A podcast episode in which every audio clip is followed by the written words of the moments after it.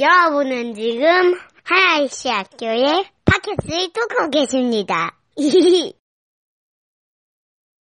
여러분들은 그 지금까지 살면서 혹시 어, 숨이 막혀서 죽을 뻔한 경험을 하신 적이 있으세요?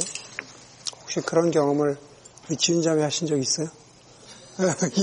이러, 이러셨어? 어, 어. 저는 그 숨이 막혀서 죽을 뻔한 경험을 한 적이 있죠. 제가 그 간혹 말씀드리기도 했지만 제가 군대에서 그 사고로 인해서 호흡 곤란에 빠져가지고 죽을 뻔한 적이 있습니다. 그래서 어, 정신을 잃어서 호흡 곤란으로 911 앰뷸런스도 아니고 무려 911 헬리콥터를 타고 한국은 그런 게 없었죠. 미군 헬리콥터를 타고 911 헬리콥터를 타고 가다가 그 중간에서 헬리콥터 안에서 그 응급처치로 인공호흡으로 어, 살아났던 적이 있습니다. 예, 여기 없었을 수 있었는데 예, 살아난 거죠. 그 또 파란만장한 또 그 스토리가 있습니다. 예. 아 그만큼 그 사람에게 숨이란 게 중요한 거죠. 제가 한번 아, 호흡, 숨에 대해서 한번 찾아봤습니다. 찾아봤더니만은 아, 산소 없이 산소 없이 물속을 잠수하는 세계 기록을 가지고 있는 사람이 있는데 그 사람이 독일 출신의 아, 톰 시에타스라는 사람인데 산소 없이 15분 2초를 물속에서 어, 할 수 있대요. 15분 2초.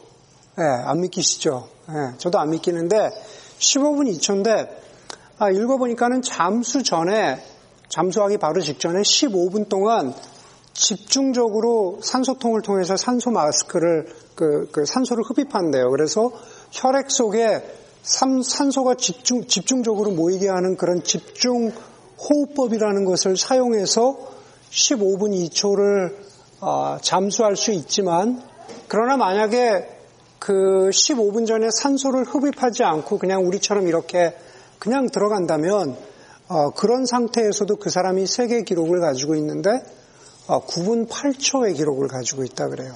그러니까 계속 네, 계속 이거를 어, 그 폐활량을 늘리나 봐요. 그런데 제가 이걸 찾아보니까 이게 2007년의 기사예요.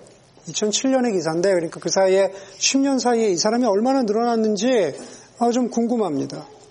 대개 성인 남자는 산소 없이 50초에서 90초. 예. 그리고 성인 여자는 30초에서 50초를 견디는 게 보통 일반적이라고 합니다. 남자들이 조금 더 폐활량이 많기 때문에. 그러면 우리 한국 사람들은 우리가 대단하게 여기는 그 제주 해녀가 계시잖아요. 예, 제주 해녀들은 어떨까라는 것을 이렇게 봤는데 그걸 뭐 평균을 낸 것은 아니고 2000년대 초반에 그 굉장히 이렇게 또 한국에서 그런 대회가 뭐 열렸는지 하여간 그 무호흡으로 잠수하는 사람과 제주 해녀와 대결을 했는데 제주 해녀 경력 25년, 해녀로 25년 사셨던 분이 어, 물속에서 1분 23초를 참으셨다 그래요. 사실은 그게 어, 적당할 것 같은데 아까 15분 어, 굉장합니다. 예.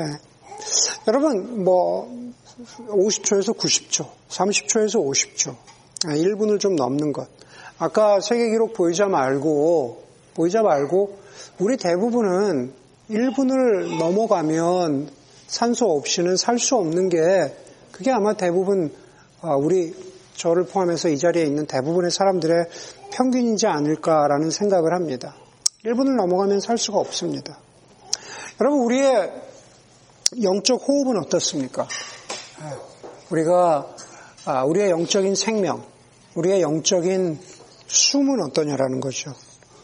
다시 말해서 저와 여러분들은 영적으로 살아있는지, 영적으로 잘 호흡하고 있는지, 영적으로 우리는 생명을 영위해 가고 있는지, 우리 모두가 영적으로 살아있는 것 같지만 혹 겨우 우리는 숨을 참고 있으면서 겨우 연명을 하고 있고 사실은 어쩌면은 우리가 거의 그 숨이 다 찰 때가 됐는데 그것을 모르고 살고 있지는 않은지 바로 얼마 후면은 그 숨이 영적으로 꼴깍 넘어갈 텐데 그것을 모르면서 살고 있지는 않은가 라는 것을 한번 우리가 돌아보아야 할 것입니다. 오늘 성령 하나님 두 번째 시간으로 아, 오늘 설교의 주제가 생명 주시는 성령님입니다. 생명 주시는 성령님. 아, 이번 설교 시리즈의 특성상 우리가 본문이 오늘 읽었지만 여러 개 나옵니다. 여러분들 이렇게 어, 그 주보에 나와 있는 거 보시면서 어, 오늘뿐만 아니라 아마 성령 시리즈는 계속 그렇게 될 가능성이 많으니까 그 연결되는 제가 좀 많기는 하지만 그 말씀들을 그냥 우리 태원자매한테 다 적어달라 그랬어요. 다 적어달라 그랬는데 그만큼 하나하나 여러분들이 좀 잘 따라가는 게 예, 중요합니다. 가장 먼저는 창세기 1장 2절과 함께 시작을 하려고 합니다. 우리가 잘 아는 대로 창세기 1장 1절은 어떻게 시작합니까? 태초에 하나님이 천지를 창조하시니라 그렇게 시작을 하죠. 그러고 나서 1장 2절에 1장 2절이 나오죠.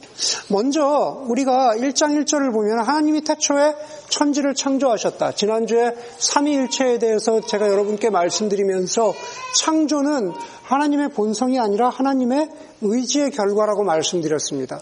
하나님이 어떤 특별한 의지를 가지고 창조를 하셨어요. 이 온 우주를 창조하셨는데 하나님의 창조의 목적은 무엇일까? 오늘 설교 주제와 관련해서 하나님의 창조의 목적은 무엇일까? 그것은 바로 살아있음이죠. 하나님의 창조의 목적은 생명입니다. 창조했는데 금방 죽게끔 하기 위해서 만드신 게 하나님의 창조의 목적이 아니다라는 겁니다. 하나님의 창조의 목적은 생명입니다. 생명 있게 하는 것, 살게 하시는 것, 그것을 통해서 살아있고 호흡하는 모든 것들이 얼마나 아름다운가라는 것을 보여주시는 게 하나님의 창조의 목적이라는 거죠. 그러고 나서, 그러고 나서 창세기 1장과 1장 1절과 3절 사이에 그 곧바로 뒤에 나오는 2절을 우리가 어떻게 이해해야 될까? 하나님의 창조의 목적은 살아 있음이고 생명인데 2절은 이렇게 말하죠. 땅이 혼돈하고 공허하며 어둠이 깊음 위에 있고 하나님의 영은 물 위를 움직이고 계셨다. 창조하셨는데 땅이 혼돈하고 공허하며 어둠이 깊음 위에 있고 하나님의 영은 물 위에 움직이고 계셨다. 1절과 2절을 해석하는 여러 가지 견해가 있지만 저는 2절이 마치 1절 뒤에 나와서 시간적인 순서상 창조가 있고 그 다음에 2절에 공허가 혼돈이 있는 것처럼 보이지만은 저는 1, 1, 절과 2절을 이렇게 공부하면서 창세기의 여러 가지 것들을 공부하면서 나름대로 내린 결론은 2절은 그 성격상 1절 전, 다시 말해서 창조 전의 상태를 이야기하는 것이 맞는 해석이 아닐까라는 생각을 합니다. 예. 우승형 제 갸우뚱하는데 저를 이렇게 막 들어보고 있는데 저는 2절이 뭐 사실은 그 그런 게 있어요. 1절과 2절 사이에 그 간격을 이야기하는 것도 있고 그런데 사실 2절이 예, 그 원래 순서는 1절 전에 있다라는 거죠.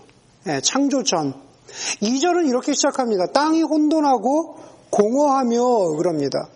땅이 혼돈하고 공허하며 창조 전의 상태를 보여주는 거죠.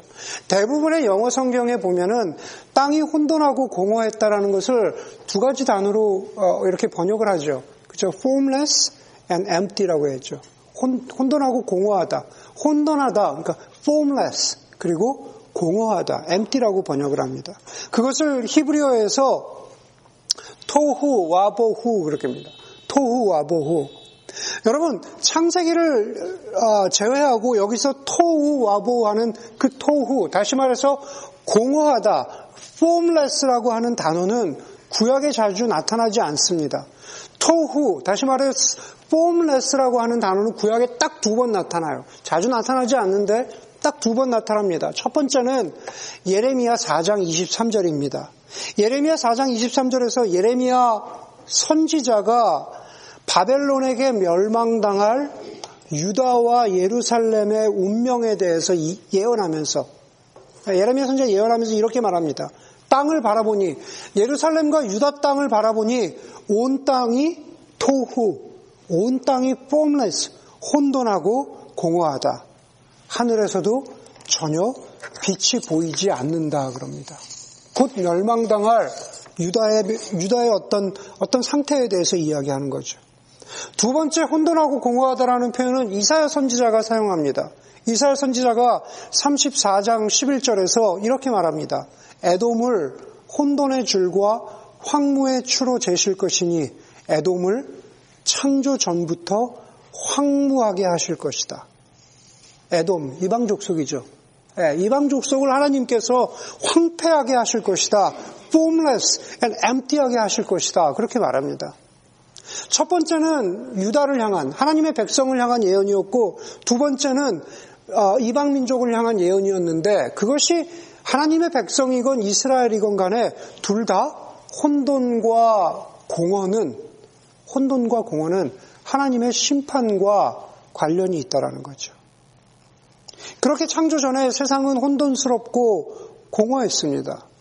혼돈스럽고 공허했기 때문에 생명의 증거, 창조의 증거는 보이지 않고 모든 것이 모든 것이 암흑의 상태였습니다. 그런데 그 암흑의 상태, 혼돈과 공허 위에서 무엇인가 보이기 시작합니다. 무엇인가 움직이기 시작합니다. 그게 뭡니까?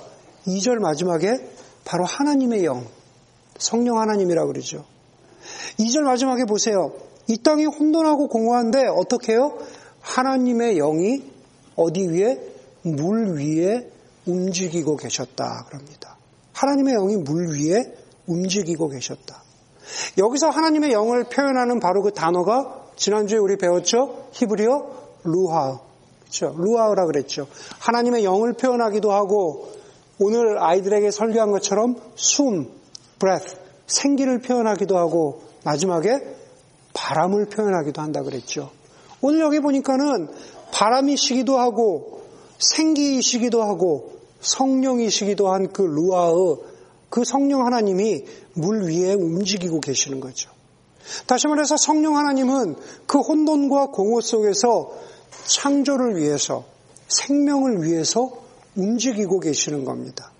혼돈, 혼돈하고 공허한 상태에서 바로 생명을 주시는 분이 생명을 위해서 일하시고 계시는 분이 바로 성령 하나님이시라는 거죠. 바로 그렇게 온 우주를 만드시고 생명 주시는 성령 하나님이 첫 인간에게도 생명을 주시죠. 예. 우리 오늘 아이들에게도 나누었지만 창세기 2장 7절입니다. 주 하나님이 땅의 흙으로 사람을 지으시고 거기까지는 의미가 없습니다. 그렇죠? 사람을 지으시고 어떻게 해요? 그 코에 생명의 기운을 불어넣으시니 여기에 생명의 기운이 바로 뭡니까? 숨, breath, 루아우예요. 루아우를 루아우를 후 하고 불어넣으시니 그 사람이 생명체가 되었다라고 말합니다. 네. 여러분 성령 하나님이 물 위를 운행하고 계시면서 생명 주시기 위해서 일하셨고 그 하나님이 사람의 코 속에 생기를 불어넣으셨습니다. 하지만 창세기 1장과 2장 이후에 창조 이후에 이 세상이 아담과 하와의 타락으로 죄로 물들기 시작합니다. 얼마나 죄가 심각했던지 우리가 창세기 6장을 보면은 이렇게 말하죠. 주님께서는 사람의 죄악이 이 세상에 가득 차고 사람이 생각하는 모든 것이 악한 것인 악한 것 것뿐이 없다는 것을 아시고 이땅 위에 사람 지으신 것을 후회하셨다. 그리고 마음 아파하셨다. 그렇죠? 아담과 하와의 타락 이후에 사람들의 생각 속에 생명이 있는데 숨 쉬고 있는데 그러나 그 생각이 모든 것이 악한 것이었습니다. 선한 것이라고는 하나도 없습니다. 타락의 결과죠. 그게 바로 사람의 상태였습니다. 그래서 우리가 잘 아는 대로 하나님은 탄, 식하시면서 내가 창조한 것이지만 사람들과 이 땅에 생명을 가지고 있는 움직이는 모든 것들을 다 쓸어버리시겠다고 그렇게 하셨습니다. 그런데 단 하나 예외, 노아와 그의 가족들이 있습니다. 하나님께서 노아에게 방주를 만들라고 하시면서 창세기 6장 17절 이하에 보면은 하나님이 이렇게 노아에게 이런, 이런 약속을 주세요. 잘 들어보세요. 내가 이제 이 땅 위에 홍수를 일으켜서 하늘 아래에서 살아 숨쉬는 모든 것들을 쓸어버리겠지만 그리고 그 결과로서 모든 것들이 죽을 것이지만 그러나 너하고는 내가 직접 언약을 세우겠다. 약속을 만드시겠다는 거죠. 그 약속은 다름 아니라 너와 너의 가족들은 살려 주시겠다는 약속입니다. 살려 주시겠다. 그래서 창세기 7장에 보면은 노아와 그의 가족들이 방주로 들어가고 이 세상은 홍수로 가득해서 모든 생명들이 다 죽어버리고 하는 죽어버리게 되는 무시무시한 일이 벌어집니다. 7장 24절은 이렇게 끝을 맺고 있습니다. 물이 불어나서 물이 불어나서 150일 동안 땅을 뒤덮었다 그럽니다. 물이 불어나서 150일 동안 땅을 뒤덮었다. 여러분 성경 전체를 통해서 물이 물이 땅을 뒤덮었다. 다시 말해서 정말 이, 이, 이, 아, 이 땅이 모든 것이 바다의 상태가 되었다라는 것은 어, 성경에서 바다는 혼돈과 무질서를 의미합니다. 그냥 그렇게 보시면 돼요. 예, 뭐 계시록에서도 그렇고 욥기에서도 그렇고 바다는 혼돈과 무질서 좋은 의미로 그렇게 사용되지 않습니다. 여기서도 마찬가지죠. 물이 150일 동안 땅을 땅을 뒤덮었다라는 것은 온 세상이 바다가 되었다라는 것이고 아까 창세기 1장 2절의 상태처럼 돌아간 것이죠. 모든 것이 혼돈과 공허하고 그 안에 생명이 없는 겁니다. 다 죽어버린 상태가 된 겁니다. 그러고 나서 그러고 나서 오늘 우리가 읽은 창세기 8장이 이렇게 시작됩니다. 1절을 한번 특별히 1절을 한번 주목해서 보세요. 1절에 그때에 그러죠. 그때는 언제입니까? 물이 온 땅을 뒤덮어서 모든 것이 죽어버린 바로 그때에 하나님이 노아와 방주에 함께 있는 모든 들짐승과 집짐승을 돌아보실 생각을 하시고 땅 위에 바람을 일으키시니 물이 빠지기 시작하였다 그럽니다. 먼저 중요한 것은 하나님이 노아를 돌아보셨다라는 겁니다. 그렇죠? 성경에 보니까 he remembered Noah 그러거든요. 하나님이 노아를 기억하셨다. 하나님이 노아를 기억하셨다라는 게 뭡니까? 네, 그것은 아까 제가 언급해드린 창세기 6장 17절로 돌아가는 겁니다. 하나님께서 노아와 맺으신 그 약속, 언약을 기억하셨다라는 뜻이에요. 하나님이 노아와 맺으신 언약, 내가 너를 살려주겠다라고 하는 그 언약을 기억하셨다라는 뜻입니다. 그래서 그 언약을 기억하시고 그러고 나서 그러고 나서 하신 일이 뭡니까? 네, 살려주시겠다, 생명을 이어가게 하시겠다라는 그 언약을 기억하시고 나서 하신 일이요 1절 뒷부분이죠. 땅 위에 바람을 일으키시니 물이 빠지기 시작하였다. 땅 위에 바람. 뭘까요? 바람. 루아우죠. 네. 땅 위에 바람을 일으키셔서 그 바람의 결과로 물이 빠지기 시작하게 하는 겁니다. 물의 수위가 내려가는 겁니다. 이걸 뭐 어떻게 과학적으로 바람이 일으켰는데 물이 빠진다는 거 저 잘 모르겠습니다. 모르겠지만 중요한 것은 물이 빠지기 시작합니다.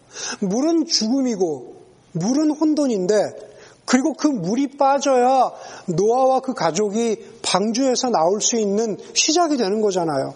그 물을 낮게 하시는 것, 수위를 낮추는 것, 노아를 살게 하시는 것, 생명을 이어가시는 것, 그 물을 빼는 것을 바로 바람이 하십니다.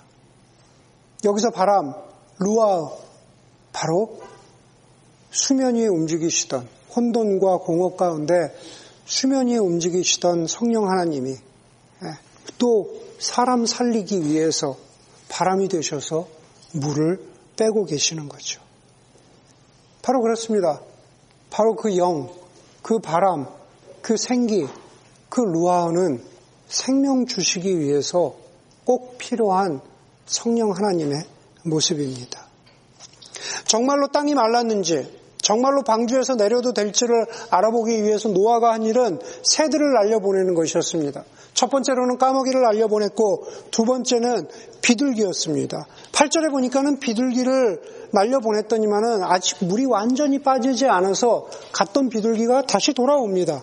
그리고 7일을 더 기다리다가 물이 계속 빠지기를 7일을 더 기다리다가 두 번째 비둘기를 날려보내니까 8장 11절에 그 비둘기는 저녁 때가 되어서 그에게로 되돌아왔는데 비둘기가 금방 딴 올리브 잎을 부리에 물고 있었으므로 노아는 땅 위에서 물이 빠진 것을 알았다라고 성경은 말합니다. 하나님의 영이 움직이시면 물이 빠집니다. 그리고 그 물이 다 빠지자 비둘기가 올리브, 올리브 잎을 물고 왔습니다. 이제 방주 밖으로 나가도 생명을 잃지 않고 생명을 영위해 갈 수 있다는 그러한 사인이 바로 올리브 잎입니다. 성령 하나님은 첫 번째처럼 이 두 번째 창조에서도 바람이 되셔서 생명을 주십니다. 그리고 성령 하나님은 하나님은 비둘기를 통하여서 생명의 증거를 살아있다는 증거, 올리브 잎을 보여주십니다. 여러분, 우리는 이렇게 생명 주시는 바람, 성령 하나님과 생명의 사인 되시는 비둘기를 다시 어디에서 목격합니까? 바로 오늘 우리가 두 번째로 읽었던 마가복음에서 우리는 다시 목격하게 되죠. 마가복음에 되니까는 마가복음에 보면 우리가 읽었던 대로 그 비둘기 같은 성령 하나님, 예수 그리스도께서 요단강에서 세례 요한에게 세례를 받으시면서 이제 이 땅 가운데 생명 주시기 위해서 공생애를 시작하시는 그 예수님이 성자 하나님이 요단강에서 세례 받으시는 그 장면에 성령 하나님, 다시 말해서 비둘기가 다시 등장합니다. 1장 9절 이하에 보니까는 요단, 요단강에서 요한에게 세례를 받으셨다. 예수께서 물속에서 막 올라오시는데 하늘이 갈라지고 그리고 뭐요? 성령이 비둘기 같이 자기에게 내려오는 것을 보셨다. 그럽니다. 성령이 비둘기 같이 자기에게 내려오는 것을 보셨다. 그리고 하늘로부터 소리가 났다. 너는 내 사랑하는 아들이다. 내가 너를 좋아한다. 여러분, 예수님이 세례를 받으시고 공생애를 시작하시기 전에 이스라엘의 상태는 마치 창세기 1장 2절과 같은 상태입니다. 영적으로 혼돈하고 영적으로 공허한 상태였습니다.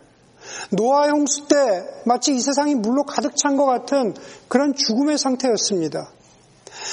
바로 예수님이 세례를 받으시기 이전에 영적으로 공허하고 혼돈했다라는 것은 역사적으로만 보아도 그동안 간간히 이어져 오던 이스라엘을 향한 선지자 하나님의 말씀이 더 이상 끊겨버리고 아무런 하나님의 말씀이 없는 아무런 하나님의 생명의 말씀이 없는 죽음의 혼돈 같은 그러한 상태였다라는 겁니다.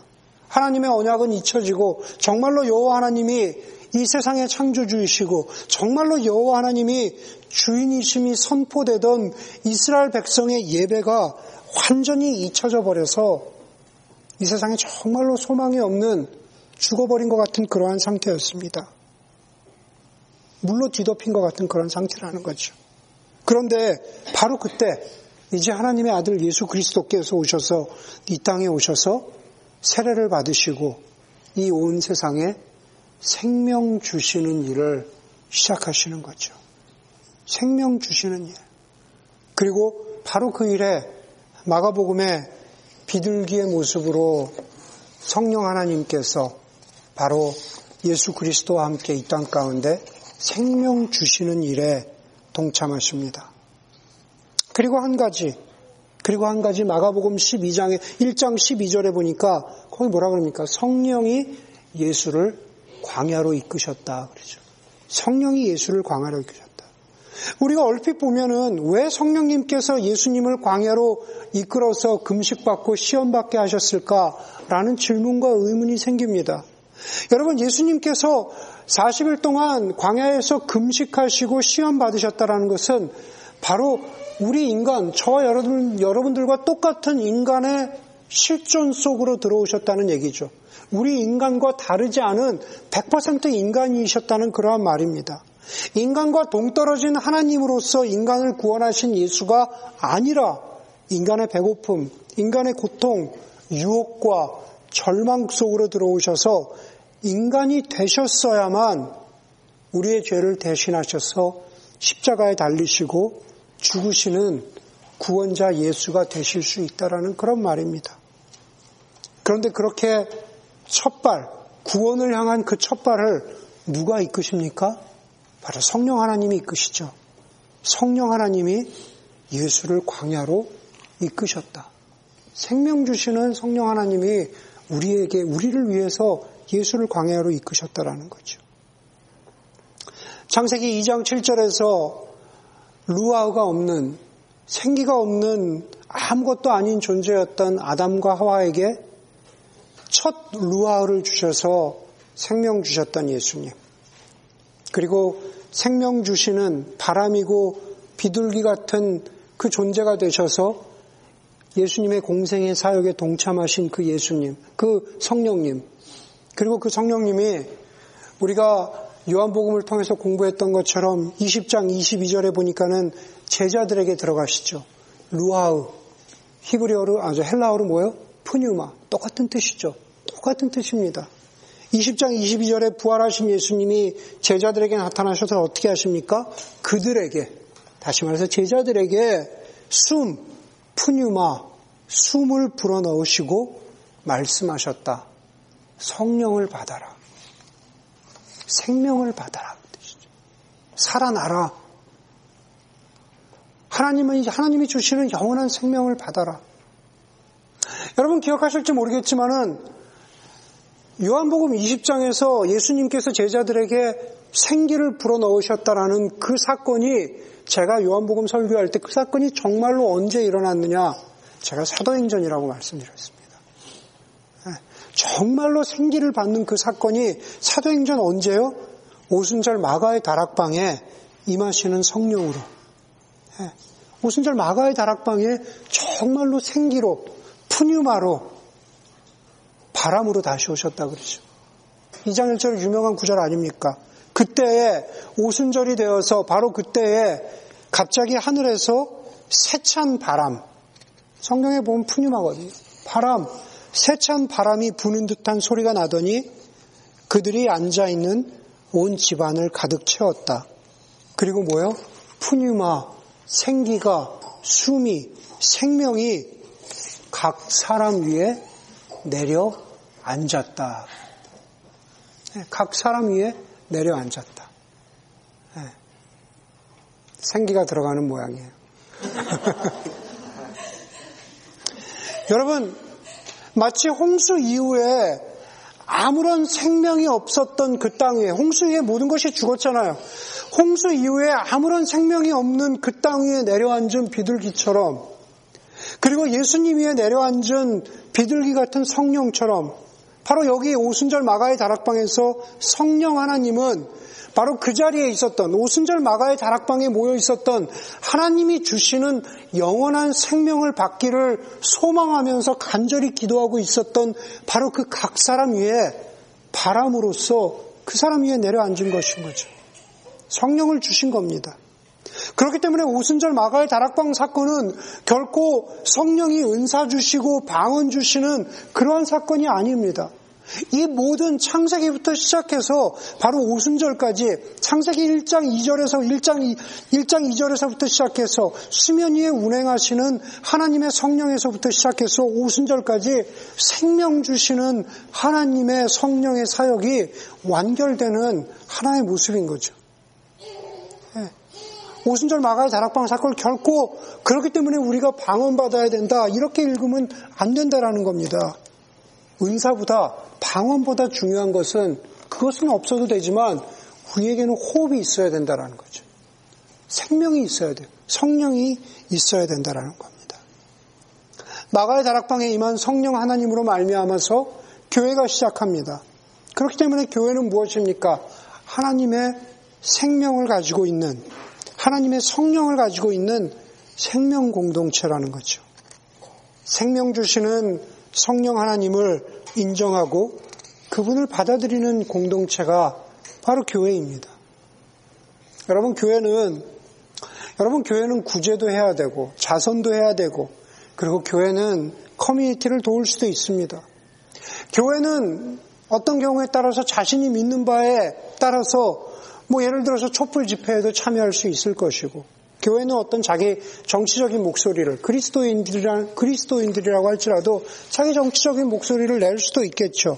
뭐 여러 가지 일들을 교회의 역할을 여러 가지로 설명할 수 있을 것입니다. 그런데 그것들보다 우선하여서 우리가 결코 잊지 말아야 하는 것 그것은 바로 교회는 이 생명 주시는 성령 하나님이 계시는 모임인가를 늘상 확인해야 한다는 겁니다. 아니 무슨 하나의 씨앗 교회, 뭐 이 부근에 있는 뭐 어떤 교회 그런 식으로 교회라는 큰 모임으로 우리가 피해가지 않았으면 합니다. 제가 드리고자 하는 말씀은 바로 이건 거죠.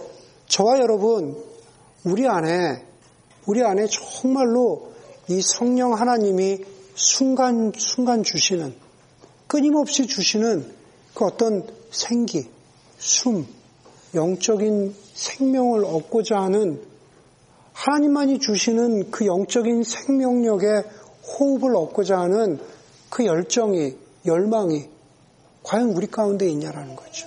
저 여러분들 사이에.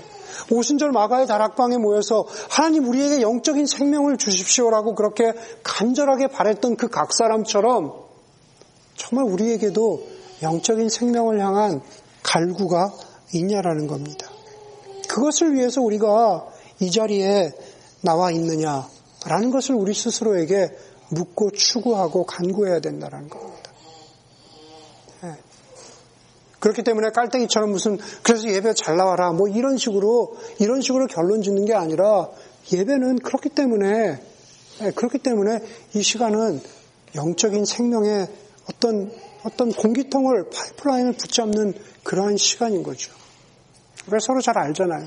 이 시간도 소홀히 하면 예, 일주일에서 우리가 영적인 생명을 얻을 수 있는 예, 그, 그 줄기를, 영적인 파이프를 붙잡기가 얼마나 힘들다는 것을 저도 알고 여러분도 알잖아요. 예. 그렇기 때문에 바로 이 시간, 바로 이 주일의 예배의 시간, 하나님을 만나는 시간을 통해서 내 안에 생명이 없는 것 같으면 왜 없는가? 왜 나에게 영적인 산소통은 부족한가? 나에게 생명 주시는 루아우, 푸뉴마, 숨이 쉬고 바람이 쉬고 생기가 되시는 그 성령님을 향해서 생명 달라고 간구하는 우리가 되어야 되는 거죠.